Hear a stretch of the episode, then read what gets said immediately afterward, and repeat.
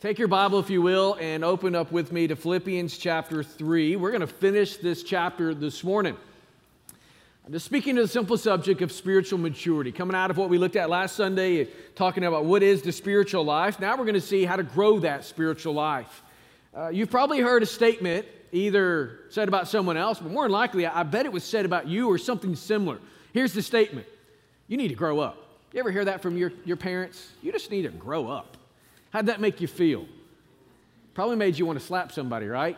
Who how, how dare you tell me that I need to grow up? Well, the truth is, we all need to hear that statement because that statement is true in a lot of ways. And so we need to grow up. But growing up is normal. I want you to think with me for just a moment.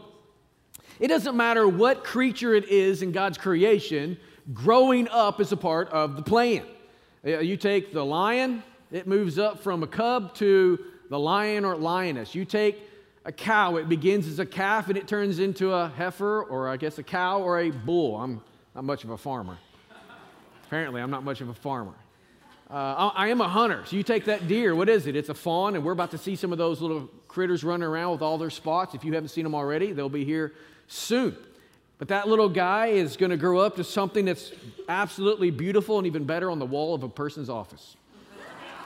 All my anti hunters just tuned me out, but uh, I'm just having dominion. Growing is a part of the process. Growing is expected. It's normal. It's what is supposed to happen. Things are supposed to grow from infancy into adulthood, from a state of helplessness to a state of helping. Uh, we're watching right now. I think last spring I probably used the same illustration talking about something.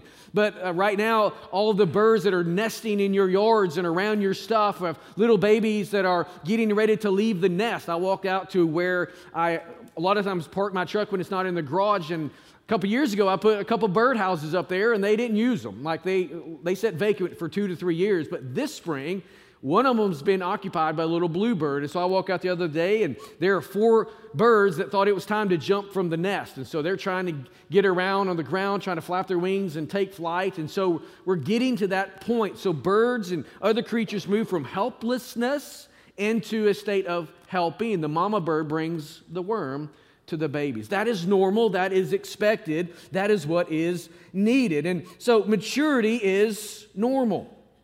It's been said about maturity that it proceeds through four stages. Here's the four stages help me, tell me, show me, and follow me.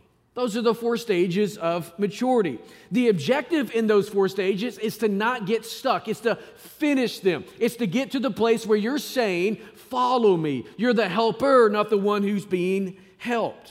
We don't want to get stuck in one of the stages. At the same time, you cannot jump stages, right? You've got to go through the stages of maturity. I want you to think with me for just a moment. And this picture of jumping stages. You've all, maybe you haven't seen it, but you can actually picture this. the six foot 10, 13 year old who's in eighth grade, right? You've seen a kid, maybe not 6'10, but he's way beyond where that kid should be from a growth standpoint. And if you see a six foot 10, eighth grader, what's the first thing that comes to your, comes to your mind?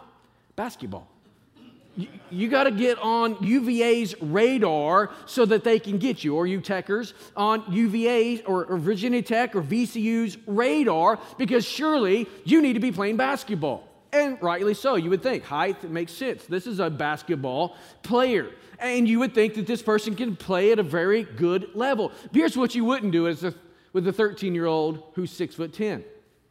You're not going to put them on the court with an Anthony Davis or a Zion Williamson, two of the best power forwards in the game. You're not going to put them on the court. Why? Well, they have the height, but they don't have the discipline, they don't have the experience, they don't have the resolve, they don't have the bulkiness, they don't have the maturity to be on the court with a seasoned player. They just have height going for them. So, maturity is needed. We need to grow into our bodies. We got to fulfill and complete the cycles of maturity. It's something we should expect, it's something, something that we should desire. This reality is true in all aspects of life, especially when it comes to our spiritual life. We're expected to grow. Last week, as we were in the first 11 verses of this chapter, we saw there that Paul is presenting this picture of the spiritual life, and he's talking about himself. He's using himself as an example. And he's showing us here that we're all called, all expected, all drawn into a relationship with the God who created us for himself. And Paul talks about how we don't get to that relationship, we don't experience that life through things that we do or pedigrees or education or where we were born or any of those things. It comes through a personal relationship with Jesus. And so he talks about how he's a Pharisee of Pharisee, he's a Hebrew of Hebrews, he's got this great pedigree, he's got this great education, he comes from the right side of the tracks, but he says all of this is rubbish. I count it as a loss in comparison to knowing Jesus Christ. Not about knowing about the Lord, but personally knowing Him, intimately knowing Him in a relationship. That's what Paul lays out in these first 11 verses of chapter 3. Verses 12 through 21, as we're going to read in just a minute, you're going to see that he's going to flesh out, uses his life as an example again, what that looks like now that you're in relationship, how you're supposed to mature, move through the process, move through the phases into a fully developed follower of Jesus Christ. We're going to see here this morning that this spiritual maturity involves going deeper in the gospel, but never going beyond the gospel. Look with me what Paul has to say here, beginning in verse 12. Not that I've already attained this or am already perfect, but I press on to make it my own because Christ Jesus has made me his own. Brothers, I do not consider that I have made it my own, but one thing I do, forgetting what lies behind and straining forward to what lies ahead. I press on toward the goal for the prize of the upward call of God in Christ Jesus. Let those of us who are mature think this way. And if in anything you think otherwise, God will reveal that also to you. Only let us hold true to what we have attained. Brothers, Join in imitating me and keep your eyes on those who walk according to the example you have in us. For many of whom I have often told you, and now tell you even with tears, walk as enemies of the cross of Christ. Their end is destruction, their God is their belly, and they glory in their shame with minds set on earthly things. But our citizenship is in heaven and from it we await a Savior, the Lord Jesus Christ, who will transform our lowly body to be like his glorious body by the power that enables him even to subject all things to himself. As we read through this letter to the Philippians, what we've seen here is there's an ongoing theme of emulation. Paul's talking over and over again about examples. He's showing examples of how you're to live, what that Christian life ought to look like, and who to follow. For instance, in chapter 1, we see there that the church in Rome was encouraged and emboldened to preach the gospel and to live out their faith. Why? Because they saw Paul doing that. They knew that Paul was there in Rome under arrest, awaiting a final trial, the verdict to come down on whether or not he was going to live or die. They saw his faithfulness and were encouraged. They were emboldened. They were uh, courageously willing to put their lives on the line for the sake of the gospel because they saw Paul doing just that. In chapter 2, Christ is held up as the ultimate example of humility and servanthood. And then Paul lays out two men, Timothy and Epaphroditus, as lights shining in a dark world. These great examples of how to live the Christian life. As we move into chapter 3, we see that Paul presented himself as this model of the spiritual life. He regarded all of his earthly uh, accomplishments, all of his religious accomplishments, as nothing compared to knowing Jesus. Then, in addition to the spiritual life, Paul now is going to use his life to show what it means to and what it looks like to walk with the Lord to illustrate spiritual maturity. Question for you can we agree that spiritual maturity is necessary? Can I get us an affirmation, right? All right. So you would expect spiritual maturity from believers, right? You would expect spiritual maturity from your children, just physical, right? Who wants your child to stay in diapers? The day that we didn't have to change a diaper was the glorious, very glorious day in our home. Glorious day. And more money was back in my pocket. That's what made it glorious.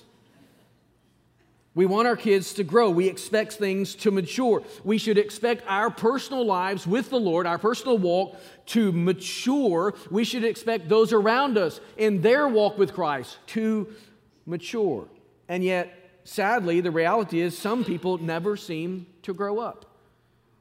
And we, we live in a culture today where people are not growing up. They have facial hair, they may even be losing their hair, but they're still living at home. 35 year old dude still living in mama's basement. There's something wrong with that.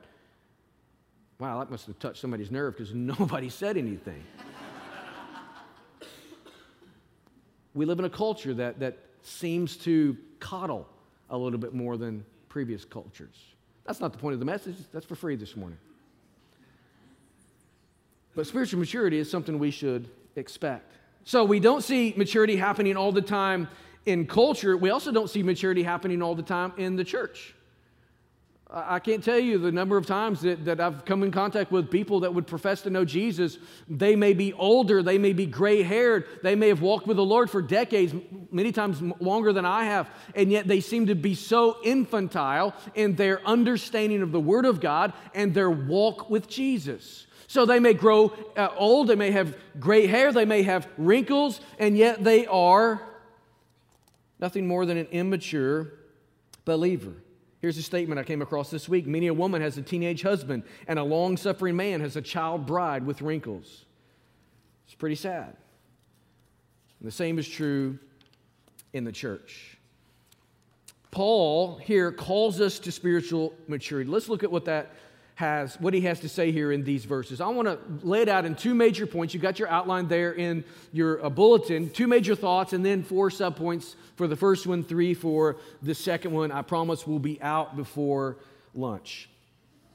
The mindset of the maturing. That's what I want us to look at first. The mindset of the maturing. What is the thought pattern for one who would seek to walk with the Lord and grow in that relationship? Well, the illustration Paul here uses to present this mindset is that of an athlete. I love the fact that he uses this picture because I can relate to it so well. I love sports, I watch sports all the time, I enjoy playing sports. And so Paul's going to use this picture of an athlete as he talks about the mindset of the maturing believer. Now, scholars debate as to which race Paul is alluding to as he pictures this athlete. Is it the foot race, where maybe it's the, the Olympic run, the marathon that we would call it, or is it a chariot race? We don't really know. It's really something that scholars um, do in their spare time of debating things that really don't matter. But if it is the chariot race, and Warren Wiersbe makes a pretty good case that that's probably the case here. And the reason he points it out is because the Greek chariot, which would have been used in some, many of these games, was nothing more than a small platform with wheels on each side. So there was not much for the charioteer to hold on to other than the reins. And basically, he's surfing on the board behind a couple horses. Sounds like a lot of fun. And so the language he uses here, the verb he uses here, uh, speaks of, it's translated straining forward there in verse 13, speaks of this, maybe this charioteer who's straining forward with nerves and muscles all tense to stay on the platform and control the horses. That's the picture, that's the image that Paul is speaking of. So he's straining forward, he's pressing on toward the goal for the prize, he says. So what's the goal? The goal was spiritual maturity. It's maturing in Christ. It was a life that pleased and brought glory to the Savior. That's the goal that Paul is straining forward toward. It's a life that pleases the Lord. It's not a spiritual life. It's not a relationship with Jesus. Paul's not saying I'm straining forward, I'm pressing on so that I can experience this spiritual life. No, he's already had the spiritual life. He's in relationship with Jesus. So if you were to use these games, the only people who could compete in the games were citizens of Rome. So they've already got their license to be in the games. Paul already has his license to be in the race. So he's not straining for that, he's straining to progress in this walk, in this relationship, in this feat with the Lord. So let me share with you four components involved in this mindset of the maturing. First thing is this the mindset recognizes there is room for growth.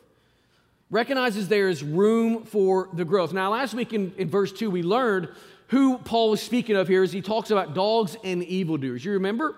They're the Judaizers. Who are the Judaizers? These were Jewish people who believed that Messiah was coming. They actually would have acknowledged that Jesus is the Messiah, but they want to connect Jesus to the Old Testament law and the keeping of the law so that you had to, in order to become a follower of Jesus, you had to first become a Jew, practice the Jewish ceremonial law, and then add Jesus to it. And Paul and the apostles and the early church rejected that in Acts chapter 15 as, an, as a heresy. And so that's who these uh, dogs and evildoers were. But along with the Judaizers, possibly even among the Judaizers, there were also some false teachers there in Philippi who had adopted a perfectionistic view of spirituality. In other words, these people believe that if you walk with Jesus long enough, you can actually become sinless sinless perfectionism. There's still some, some of that heresy around today. It's always been around, probably always will be around. But Paul rejects that just as he rejects the other heresy. Uh, the fact that Paul here counted everything as lost for the sake of Christ does not mean that he arrived spiritually. He was not sinless himself. Now, I don't know personally, or not, I shouldn't say personally, I don't remember if there's anything in the New Testament that would show a sin in the life of Paul, but we do know this. Him and Barnabas butted heads pretty significantly, so much so that they parted ways. Uh, they parted, they butted heads over the John, over John Mark and his desire to come back on the team. Paul's like, no, he's a quitter. He's not coming with me. Barnabas, the man of encouragement, says, I will take him, and they went in different directions. So I don't think Paul was sinless. I think he was just like you and I. I don't want this quitter on my team. And so he was a little rude, right? So Paul rejected. He knew he's not sinless, and the Bible doesn't teach this sort of, of doctrine. Uh, what Paul did do is each day committed himself to straining forward in maturity. So there's no stagnation in his walk with Christ. Before his experience outside of Damascus, moving into Acts chapter 9, when he met Jesus there on the road, if you were to ask Paul, Do you think you've met uh, spiritual perfection? He might not have said yes, but I think he would have probably said, I'm this close. Look how zealous I am. Look how passionate I am. Look what I'm doing as unto the Lord. I am persecuting the church. I am there at the stoning of Stephen. I am close to everything that would bring God glory. But if you ask Paul that here as he's writing this letter to the Philippians, he would have said, Absolutely not. I am the chief of sinners. He never thought he had arrived spiritually. There was always room for growth in his life. And for this reason, Paul says, I press on, verse 12. He's never willing to be satisfied with yesterday's grace nor with yesterday's achievements. Yeah, he was satisfied with Jesus, and praise God, he was satisfied with Jesus, but he was never content with his Christian life. When you think about discontentment, it can be extremely dangerous, and in most situations, discontentment ought to be avoided. What does discontentment do for us? It's what leads a man or a woman to find, uh, find relationship, friendship, whatever they're seeking, whatever they're lacking, they find it in someone else other than their spouse. Discontentment is what leads a person to, to find what they're missing in alcohol or drugs or some other addiction. Discontentment leads a person to debt, right? We're discontented, so we think that the, the acquisition of possessions will bring what's missing in our lives, and so we will go in debt for those things. Discontentment, Mac Brunson said, I was listening to his sermon this week from last Sunday, and he made this statement. He says, Discontentment can be extremely dangerous. in fact, it's the gateway to a lot of sin in a believer's life. Jesus says, Where your treasure is, there your heart will be also. So, whatever is got your heart is where your treasure is going to be. It's where your focus is going to be. So, we want to make sure our treasure is in the right place. That's the negative discontentment. It's rooted in misplaced affections and desires. But there's a flip side. There's a positive side to discontentment. I believe what Paul's here is expressing is he's expressing a positive side to discontentment. He's not content where he is spiritually. He doesn't want to rest on yesterday's achievements. He doesn't want to rest in yesterday's experience with the Lord. He doesn't want to, to just kind of set back and coast through life. He wants to push on, to press on, to strain forward, to achieve and to, to acquire all that the Lord would have for him. Discontentment will drive a person to grow and improve and innovate. It, it, when it comes to a believer in a church's walk with the Lord, here's a good statement A sanctified dissatisfaction is essential for progress in the Christian life. Believers, we need to do a self assessment of ourselves regularly. We need to regularly look in with introspection and just ask the question where am I at with the Lord? What's my life look like? What's my walk look like? Am I coasting? Am I walking into guilty distance? Or am I walking in step with the Lord Jesus? Paul understood, and we who are maturing should understand, understand there's room for growth in our lives. There's a second component to this mindset, and that is it works toward growth. So if we know there's room for growth, what do we do? We work toward it. And I got to pick up my game here and hurry up because we got a long ways to go here and a, just a few minutes to, to get there works toward growth. Paul says there in the latter part of verse 12, I press on to make it my own.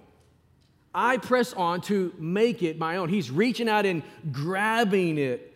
So, identifying with the reality of one's inadequacy, think about it, that's not difficult for us. If you were asked the question this morning, are you really where you need to be, really where you want to be with the Lord, or really any area of your life?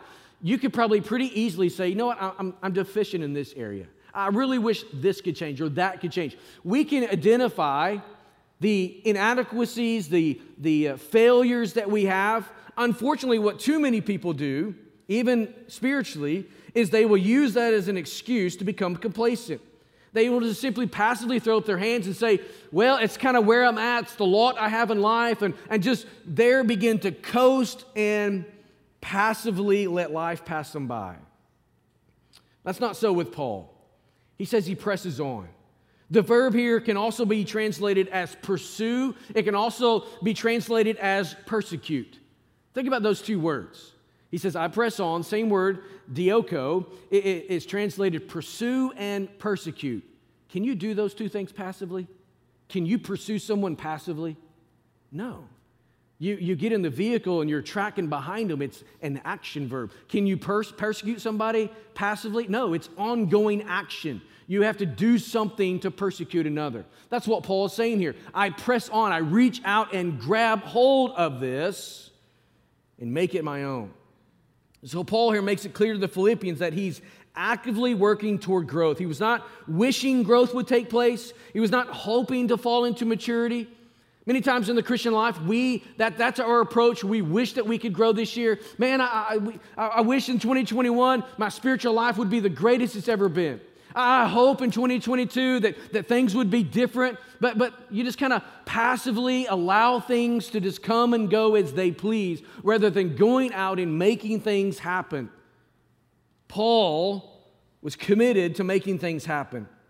You see, spiritual maturity does not happen by accident. You will never gravitate towards spiritual maturity. You will never gravitate, you will instead gravitate toward immaturity. Think about that for a second. You will never just passively fall into a great walk with the Lord. You have to intentionally decide it's time.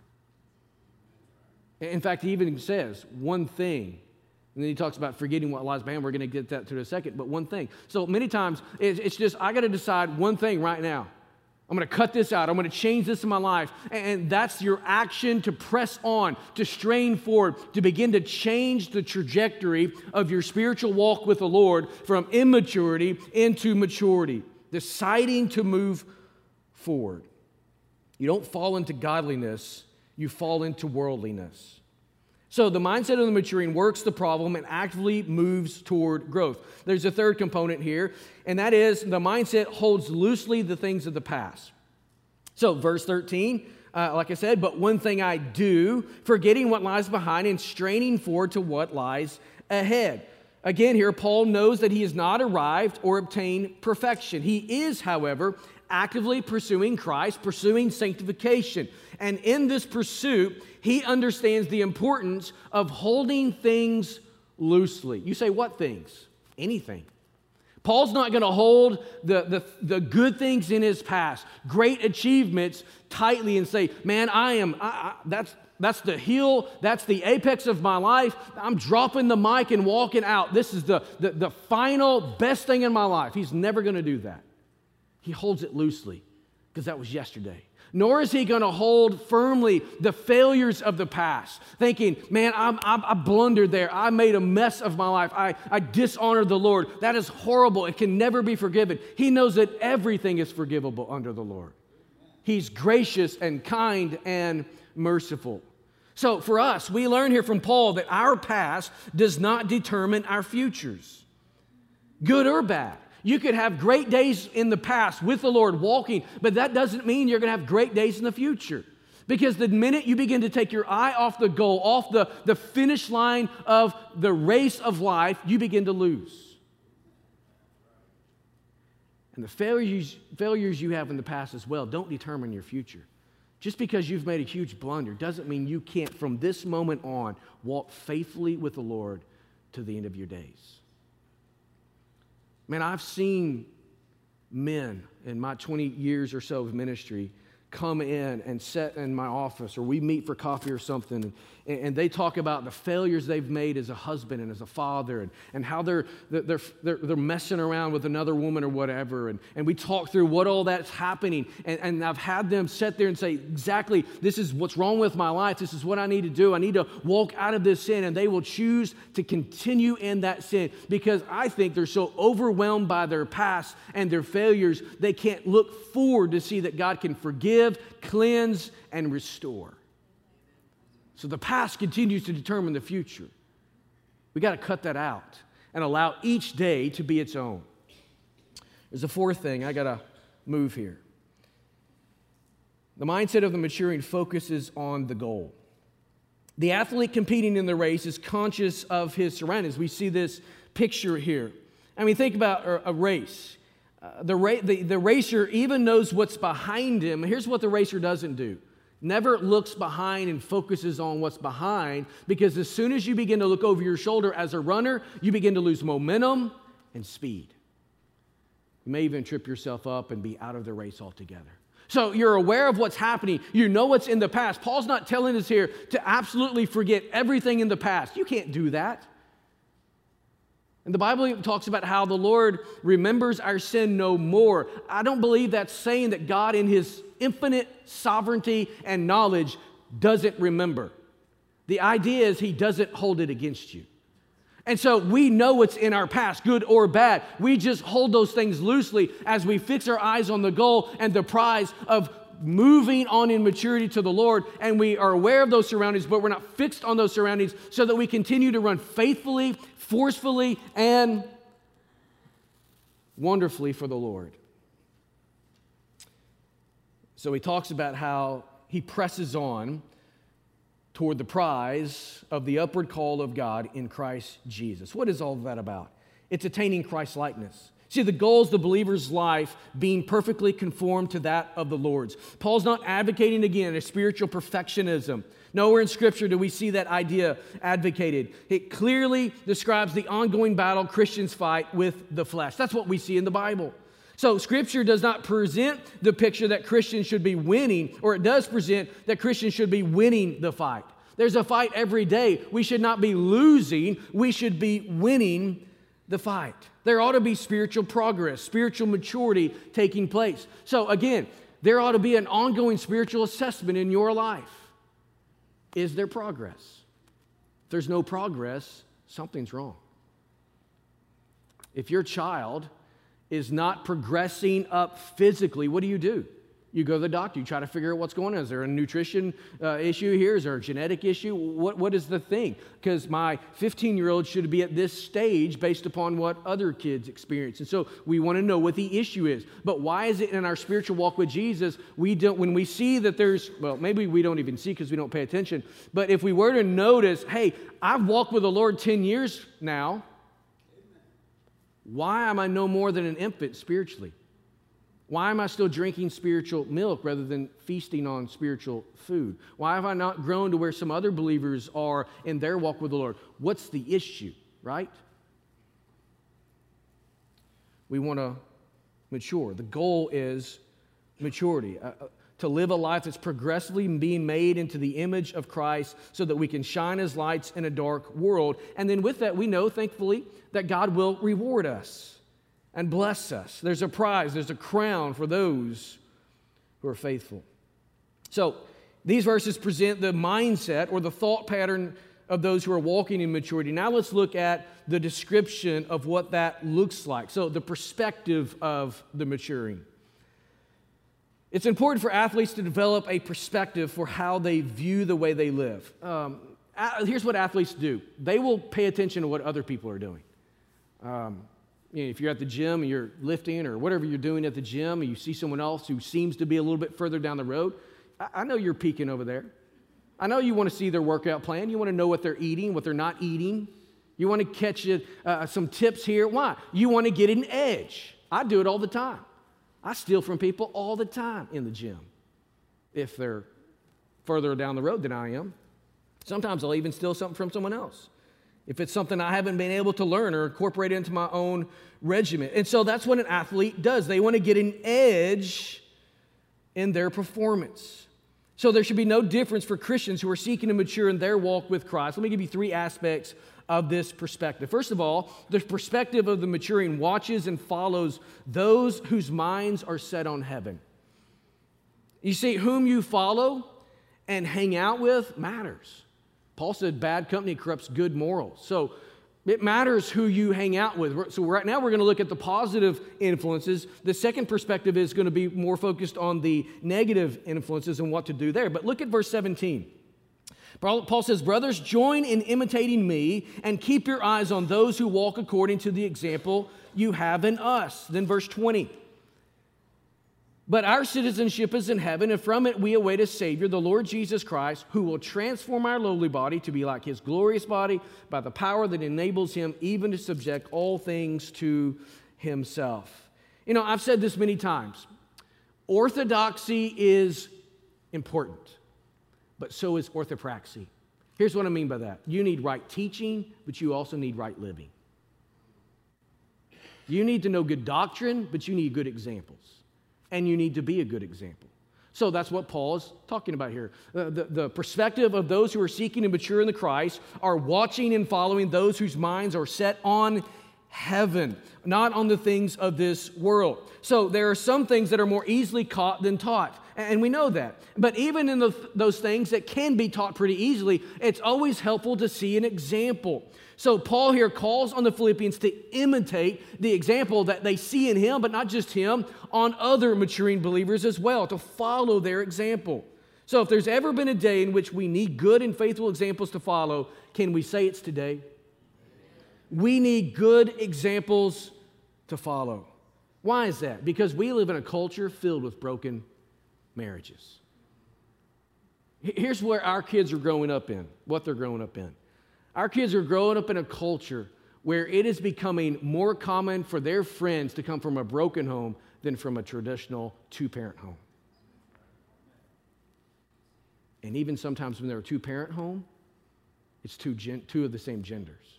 So we're living in a world that is completely broken. So, how can our kids know what a biblical, faithful marriage looks like if they don't see an example of it? We need an example of that. So, we need to see good examples. We also live in a culture with gender confusion and misplaced affections. This world is not focused on the things of heaven, and everything in culture is working against us. So, we need to find faithful examples and watch them. We need to look out and find those who are not living for lesser things, but instead their minds are set on heaven. Here's what we need to do. If you're a younger couple, maybe you've been married just for a few years, you need to find another godly couple who's walked a few more years in this thing called marriage than you and attach yourselves to their hips. Learn. Because here is what every person who's been married for any length of time knows it's not a cakewalk.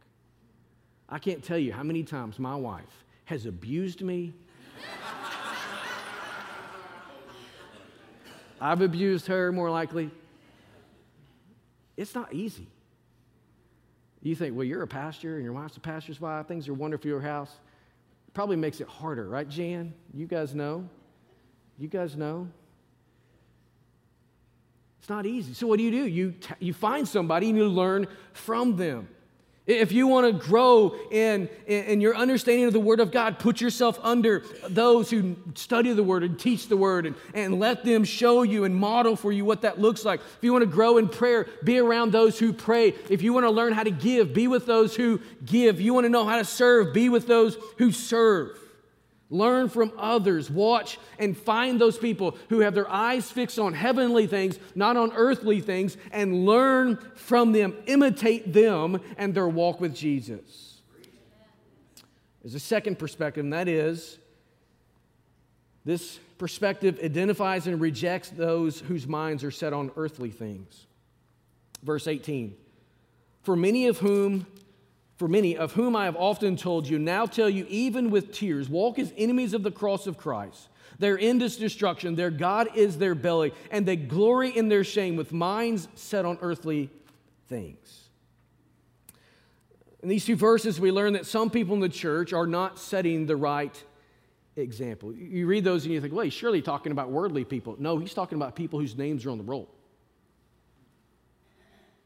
Did you know that just because you attend church or you've been baptized or you give or you serve or whatever uh, label you want to put on your Christian life doesn't mean you're a citizen of heaven? You do know that, right? So that's who he's talking about here. Now, there are some other people who had some, uh, he talks about them in chapter one, who had some messed up priorities and perspectives, but they were true believers. They, they were preaching the gospel. Uh, they were just a little bit jealous of Paul. Those are not the people he's talking about here. The people in these two verses, these are people who claim to know Jesus, but everything in their life says otherwise. They live for the appetites of their belly, they live for the lustful indulgences of their flesh. Their minds and their focus is on earthly things he says, identify those and reject them. Why? Because they're enemies of the cross. They're going to lead you astray. The spiritual maturing believer must be able to identify and reject these type of charlatans, and this brings us to a third and final aspect, and that is lives with an expectation that others can and will follow one's example. The perspective of the maturing lives with a with an expectation that others can and will follow your example. Question How comfortable would you be if you were to call on others and do what Paul does in verse 17 and say, Imitate me? How comfortable would that make you to walk up to a brother who's, let's just put it in the marriage context because I mentioned that earlier you, you, somehow God puts you sovereignly in, in, a, in a connection with a struggling married couple. And you just say, hey, we love you. We want to help you. We, we want to do whatever's necessary. We've been married 20 years, and we've had ups and downs and rocky roads and, and, and all of that. But God has been faithful, and we, by the best way we could, have stayed true to the Lord and stayed true to one another. And we want to come alongside of you. We want you to learn from us. How comfortable would that make you? Most of the time, we push back from that. We don't want to be a part of that because we, I think we hold too tightly to the past and we fear that we haven't arrived. But the truth is, you've never arrived. We're all in a progress or a process of growth, process of maturity. We're all becoming more and more conformed to the image of Jesus. Paul's in the same boat. I mean, he looks at his own spiritual life and other places he says, I am the chief of sinners. He did not have this perspective of, I am the godliest person on the face of the earth. If you want to know what Jesus looks like, look at me. Paul would have never said that. And yet he says to the church, imitate me. Follow me, learn from me, attach yourself to me, and follow my life, my pursuit of Jesus, and you will grow. That's where we need to be as a follower of Jesus. Willing to invest ourselves in others and say, I don't have everything figured out, and I am a mess more than I'm not. But follow me, learn from me, grow with me. we are, we've, we were doing this organically um, up until COVID stuff, uh, but discipleship groups here in our church. And I think I mentioned a couple Sundays ago or something like that that we want to see 40 people in our next church year go through a discipleship group. So, what is that? Well, it's they're gender specific. There are about three to five individuals in a group, and it's not necessarily a teacher with pupils, but it's us learning together, sort of concept, right?